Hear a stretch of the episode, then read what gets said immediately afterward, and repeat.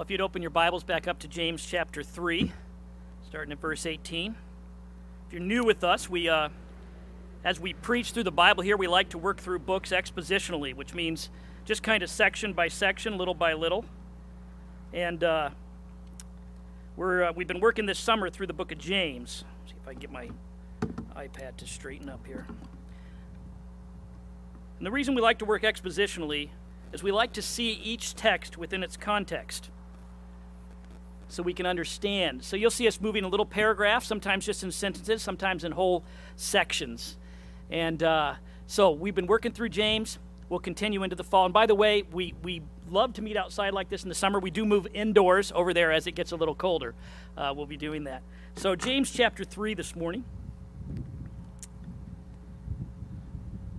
James chapter 3 starts with this question Who is wise and understanding amongst you? Who is wise and understanding amongst you? It's a, it's, a, it's a pretty good and penetrating question that James poses to all the little churches of the dispersion, these churches that he's writing to. And if you remember, they are struggling with what he calls a worldly double mindedness he describes them in uh, chapter 4 uh, with these words. This is what he says, chapter 4, verse 4 You adulterous people, do you not know that friendship with the world is enmity with God? Therefore, whoever wishes to be a friend of the world makes himself an enemy of God. They are, they are claiming devotion to the Lord, but living for and, and like the world. They're divided, they're double minded. They're claiming to love God, but then pursuing wealth and privilege and talking a good game about faith, but with that same tongue ripping each other apart.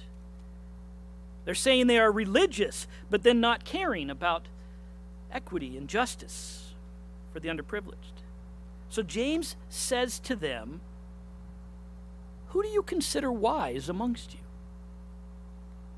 Who are you holding up as the people of wisdom? It's a great question to kind of expose double mindedness. And I think a good question for us. Think of that question today. How would you answer that? Who are wise? Who are the wise? Well, if we're honest, I think we tend kind of naturally to go straight into intellectual categories. We think of those with a high IQ and those with a lot of education and those we consider clever. But at the same time, we know that wisdom is, is probably a little more than that. In fact, if you think about it, it seems like it's when people can take the knowledge they have and then develop this kind of bigger picture understanding, this kind of view from above that gives them insight, at least into a particular issue that, that the rest of us don't have. That's who we consider wise. The best analogy I can think of would be like an air traffic controller, right? They have that view from above, or at least they have that view of the screen that shows all the planes in the sky and where they're going, and where they're going to land, and their altitudes, and everything that's going on. And because of that, they, they know what's happening. They know why a plane is delayed, or why it uh, is circling, or why it's coming in early. Now, the rest of us are like the people sitting in the airport we have no idea why the plane is late. We're just frustrated. We're hoping that we're going to, you know, catch our flight in time. We're hoping they don't lose our luggage. That's all we know. Because we don't have that view from above. That's kind of what we think wisdom is. Think of it in certain areas. Think of it in the economic world. Think of uh, Warren Buffett and Alan Greenspan. They seem to have this big picture understanding that the rest of us lack. They see how the economic world works and they're able to read the markets. And their understanding has made them rich and their counsel sought after. We want to glean from their financial wisdom. Think of a guy like Elon Musk. I mean, this guy is kind of a genius. He seems to know so much about everything, he seems to have it figured out. Seems to see where things are going and even kind of get ahead of it and, and direct it. Nobody's going to fool him. Wouldn't you like to hear his advice on something? He's pretty wise, isn't he? Or think of the political pundits of our day, those guys who have their own, you know, talk shows or cable shows, and they gain a following because they seem to have so much knowledge and insight, and they can kind of dissect the political landscape from above and explain it to the rest of us peons. And we, we, we know that that guy that we look to, he's never going to lose in a debate, and we kind of put ourselves under their wisdom, at least in a certain area of politics. These are the wise people of our world. And of course, we tend to think this way spiritually as well. Wise Christians are those we imagine to have that special spiritual insight. They walk so closely with the Lord that that in some sense they, they got a peek into the you know control room. They can they have a sense of where things are going and the whys and hows of what god is doing. So we go to them for their wisdom. But james you know what james says? Nope. That's not wisdom. We are thinking wrong about wisdom. Not that understanding and spiritual insight aren't valuable and important and, in a sense, a part of it, but they are not what wisdom is ultimately about. They are not what someone who is wise is about. They are not the final measure. How do we know who's wise amongst us? Well, he answers it right away in verse 13. What does he say? Who is wise and understanding among you? by his good conduct, let him show his works in the meekness of wisdom. The wise person, James says, is the person, is not the person who has all the knowledge and special insight, but the person who shows it in their works and deeds. Whatever they have, whatever insight, it comes out in their life. The one who takes this theological knowledge, whether vast or tiny, and lets it shape their actions in righteous living before God. You see, again, James will not let them double mindedly compartmentalize life. He won't let us say, you know, that politician guy, gosh, he is so wise. I mean, yes, his personal life is a mess, but I mean, look at his insight. He is wise. Nope, James says, nope. Or that investment guy, gosh, he is so wise. Yes, he's kind of a misogynist pig, but have you seen his returns? Nope, he's not wise. Or that famous theologian apologist. He's so wise, nobody can stump him. He has the most intellectually robust answers. Yes, he was caught with a secretary, but man, that guy, nope, he's not wise. Wisdom acts rightly despite the size and depth of its understanding. Few years ago, we went through the book of Daniel. And if you don't know the book, it's actually a wisdom book. The, the Daniel and his friend Shadrach, Meshach, and Abednego are, are wise men, ten times wiser than any of the men of Nebuchadnezzar's kingdom. And you know when their great kind of wise moment happens? It's in, uh, it's in the story of the fiery furnace, right? It's when Nebuchadnezzar sets up that statue, that giant statue, 60 cubits or whatever. And everybody's supposed to bow down when the music plays. Everybody in the kingdom has to stop and bow down. And of course, when this happens three times in a row, the only people left standing are Shadrach, Meshach, Abednego, and Daniel. They're not going to, they're not going to bow. Finally, the king is so upset, he says, I'm going to throw you in this fiery furnace if you don't bow down. Just gets the fire stoked up. And he says this to them Daniel chapter 3. But if you do not worship, you shall immediately be cast into the burning fiery furnace. And who is the God who will deliver you out of my hands?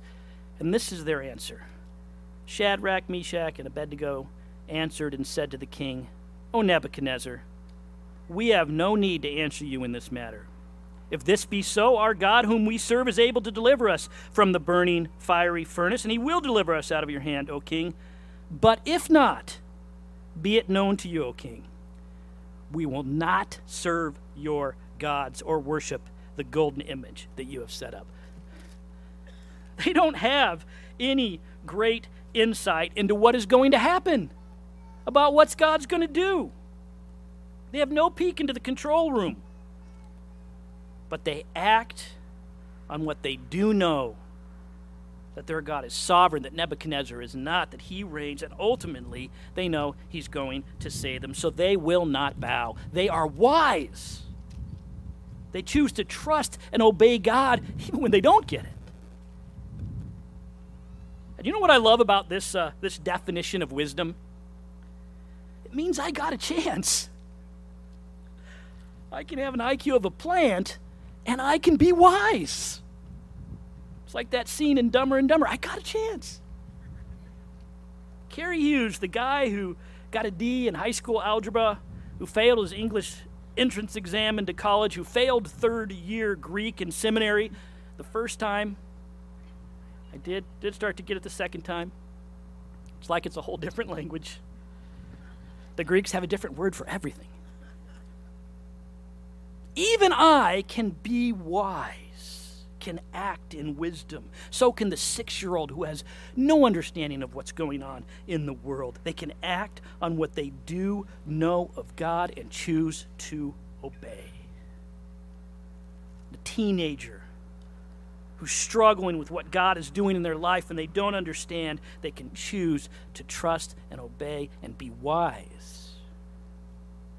These struggling Christians that James is writing to, they don't know why they've lost their houses and, and jobs and are experiencing poverty and they've had to flee. That's why they're part of the dispersion. They've been persecuted, they have to take off, and they've, they're facing poverty. They don't know why it's happening. They're beginning to compromise and act like the world and take on its mindset and its double mindedness. And James is challenging them to be wise to let their basic Christian knowledge actually shape their lives and actions despite the cost.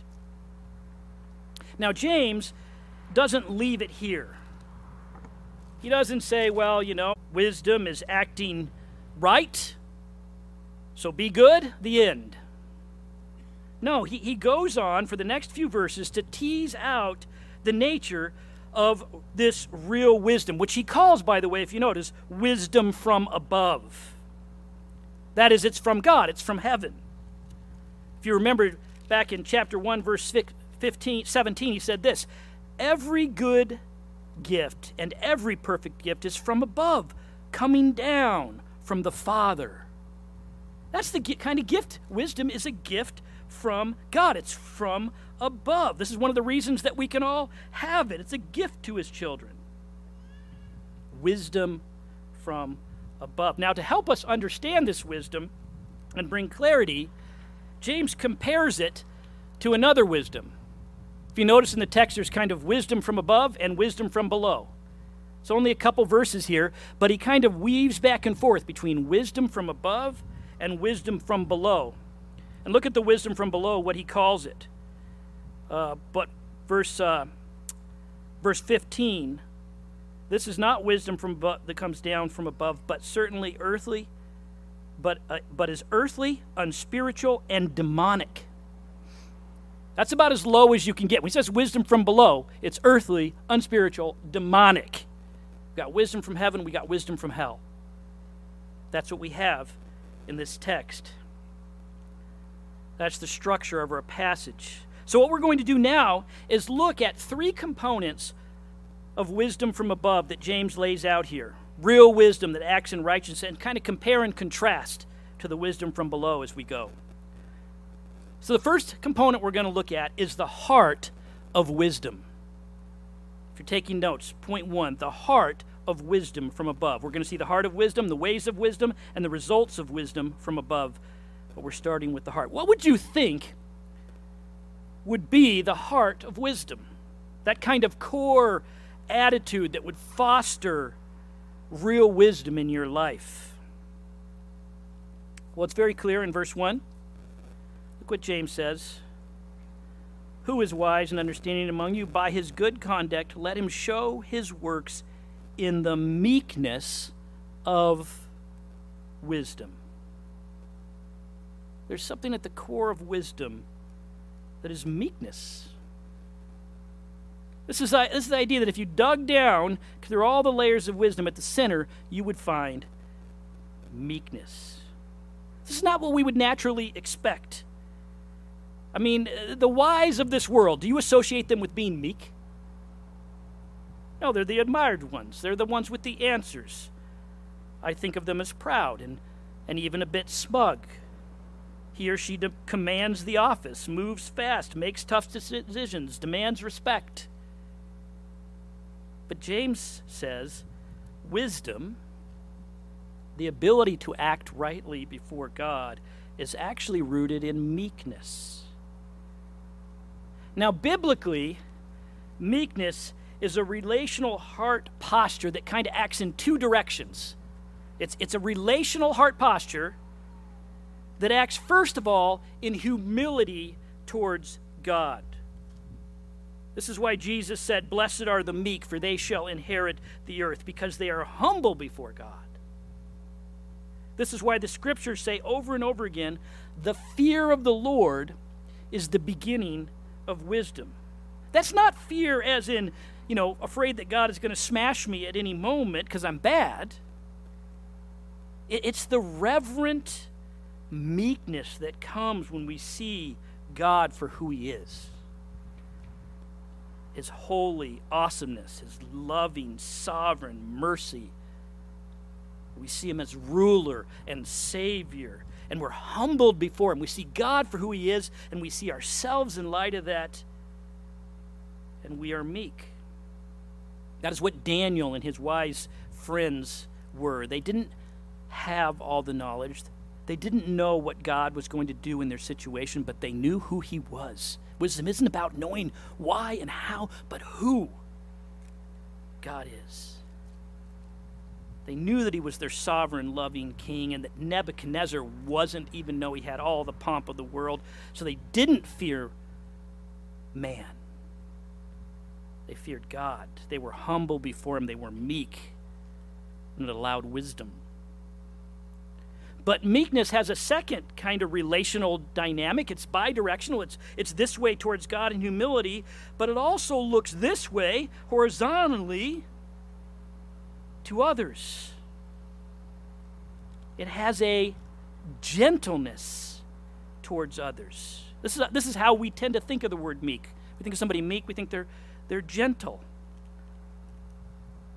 But it, it's not here gentle at just as in, in soft or timid. It, it's about a selflessness. The excellent New Testament scholar Alec Motyer defines meekness here as the character of being self subdued. Self subdued. It's that ability as I interact with others to put aside my own interests, to squelch the tendency in me to always want to be first and right and validated, and instead lovingly tolerate and embrace others even when it's hard. Self subduing gentleness. Wisdom is rooted in a heart of meekness that's humble towards God, and it's gentle this way. This is so contrary to how our world thinks and how we tend to think, and how they were thinking in this little church. Look at verse 14. But if you have bitter jealousy and selfish ambition in your hearts, do not boast and be false to the truth. You see, many scholars believe that there are those in this little, these little churches of the dispersion that are ambitious to be teachers. We see that in 3 1. Not many of you, what does he say, 3 verse 1? Not many of you should become teachers, my brothers. There's all kinds of them that want to be the teachers. And as they're doing this, they're trying to be this, they're promoting their, their, their selves, their own wisdom. They're boasting in it. They want people to look at how clever they are and look at their strategic thinking and learn from their insights and their special knowledge. They are the guys today that would, you know, have the seminars. And they're boasting to draw people into them. Look at the wisdom God has blessed me with. And James says, don't boast and be false to the truth. Don't lie as if your wisdom is from above. How does he know it's not from above? How does he know they're liars? Because it's clear that their wisdom is coming out of hearts that are the opposite of meek.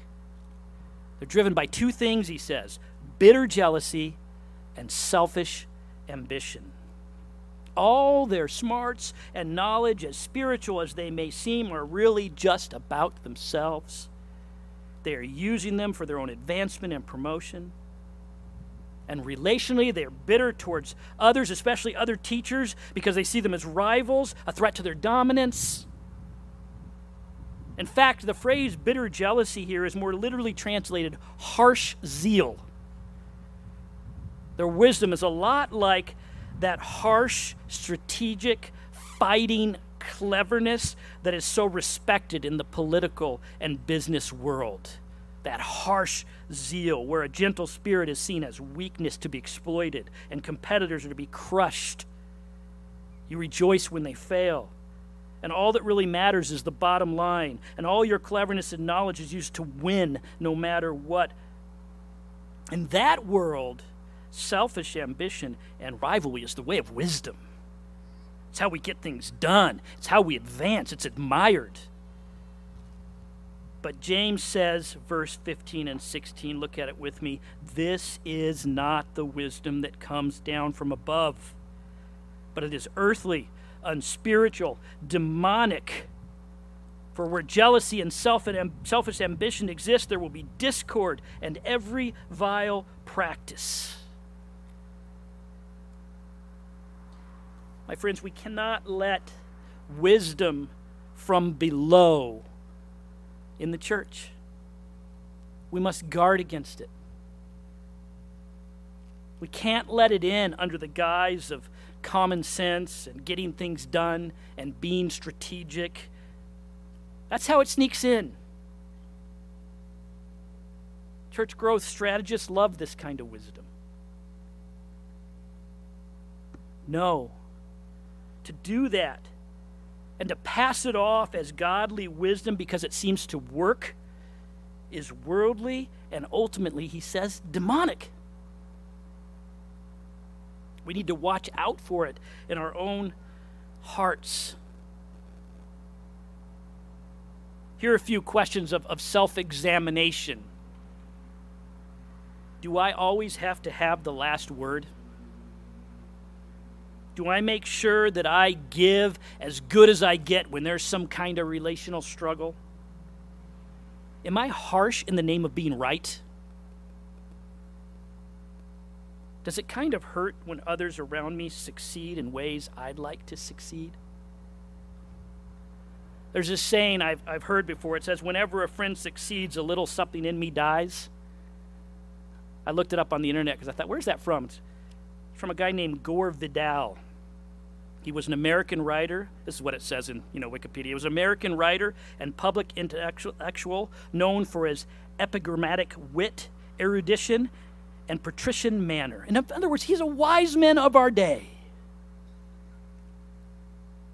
That's wisdom from below, driven by selfishness and envy.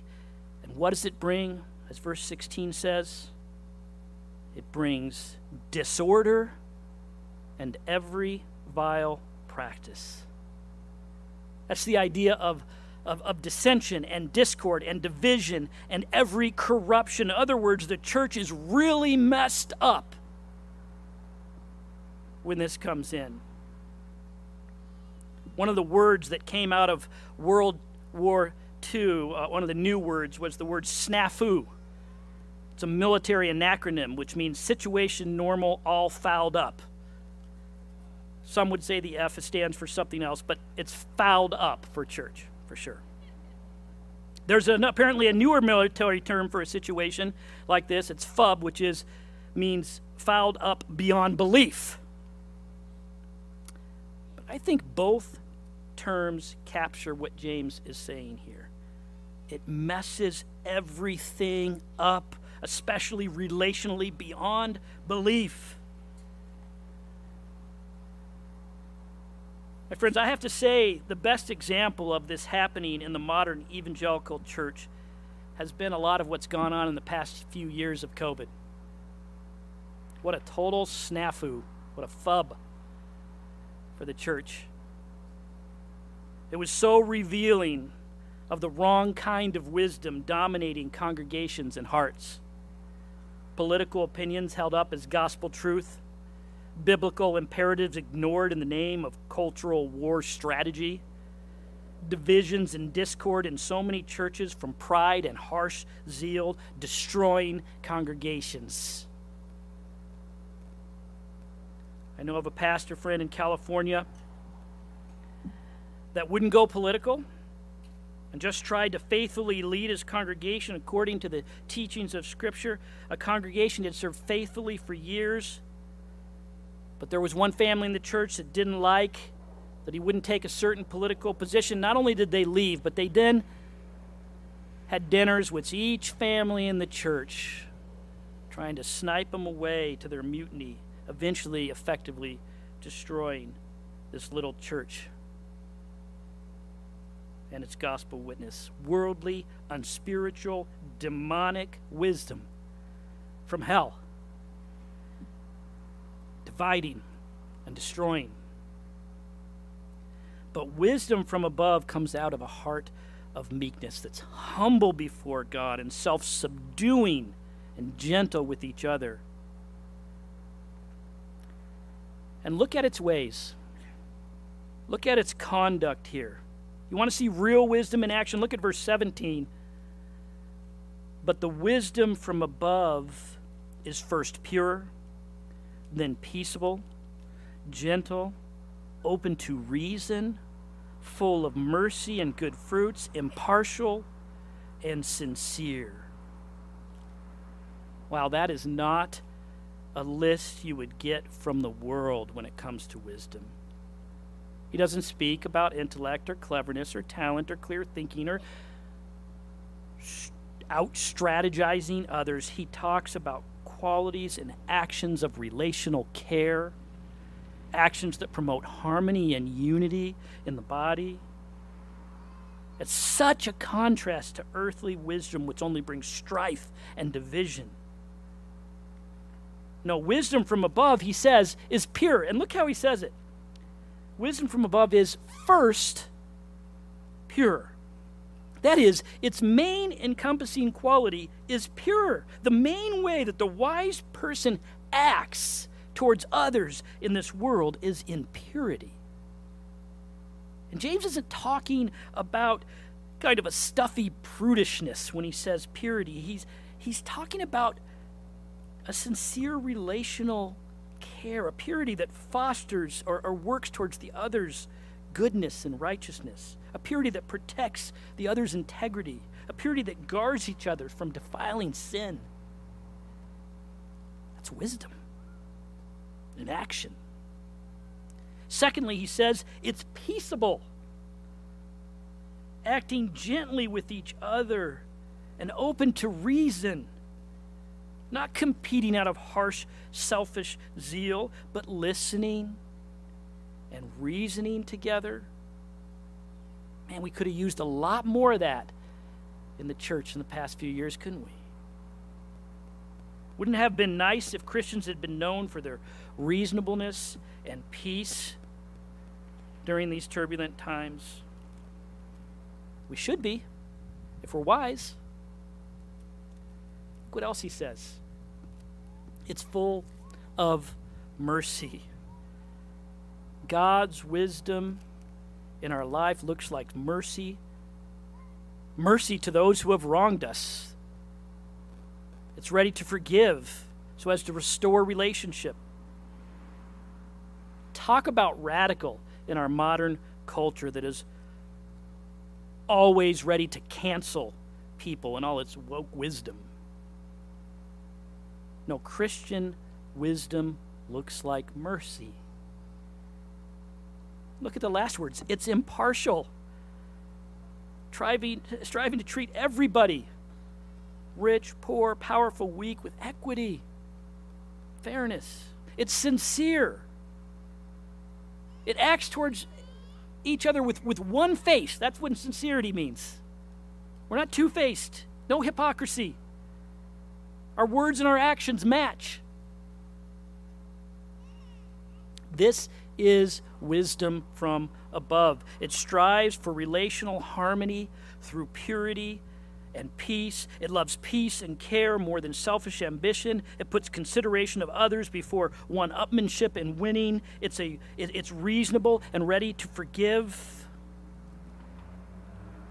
And this relational peaceableness has a knock on effect. Look at the results. Look at the results of wisdom. We've seen the heart, we've seen the ways. Look at the results, verse 18. And a harvest of righteousness is sown in peace by those who make peace. That's the result of wisdom from above a harvest of righteousness. Wisdom from below, the wisdom of this world, what brings discord and every evil practice, but wisdom from above brings a harvest of righteousness. I think of that in two ways.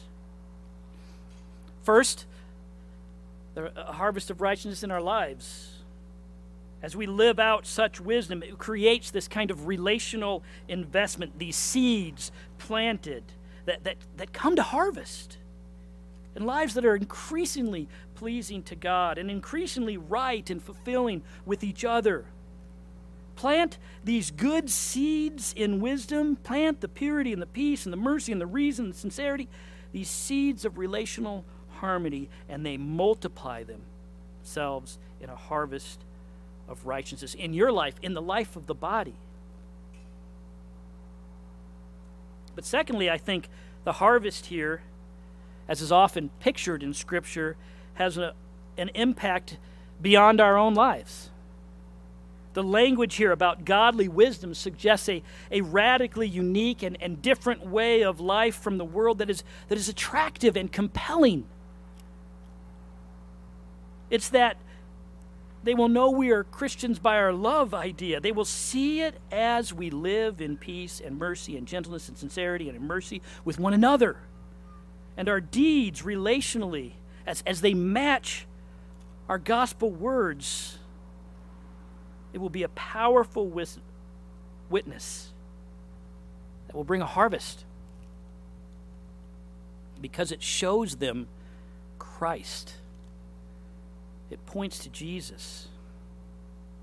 Because who is really the wise one amongst us? Well, ultimately, it's Jesus, isn't it? He's the wise one who is truly amongst us. He's the wisdom of God, as 1 Corinthians tells us. He's the meek one who is gentle and lowly of heart, Matthew 11 29. Great book on that, how that is the one description Jesus gives of his own heart gentle and lowly. He is the one who humbled himself. He wasn't about selfish ambition, was he? He humbled himself. Although he was God, he did not consider equality with God a thing to be grasped after, but made himself nothing and became our servant, dying on the cross. And in doing so, he's the one who made peace, real peace for all of us with God. He was literally sown in peace, his very life, bringing a harvest of righteousness to our lives, to this world. Wisdom from above in our lives shows the world Jesus. And you know, we can only be wise ultimately we can only really live out this wisdom from God and demonstrate it in the world as we rest in Him. As we rely on His Spirit in us. By the way, this, the fruits of the Spirit, you notice how they kind of mimic the ways of wisdom? It's His Spirit in us. As we look to His Word, where His wisdom is taught and shown and as we pray to his Father, our Father, who gives it from above. Remember how James started this book? Chapter 1, verse 5. If any of you lacks wisdom, let him ask God, who gives generously to all without reproach, and it will be given him. Let's pray. Father, we thank you for your Son, your wisdom, our Savior. Help us to rest in Him and be wise. Help us to act in humility before you and service of others. By your Spirit, Lord, give us purity and peaceableness and sincerity and goodness. Give us a harvest of righteousness in our lives and in this world, we ask. Give us the ability to act rightly before you, even when we don't understand your ways. May we be meek and trust in who you are and be wise. In your son's name, amen.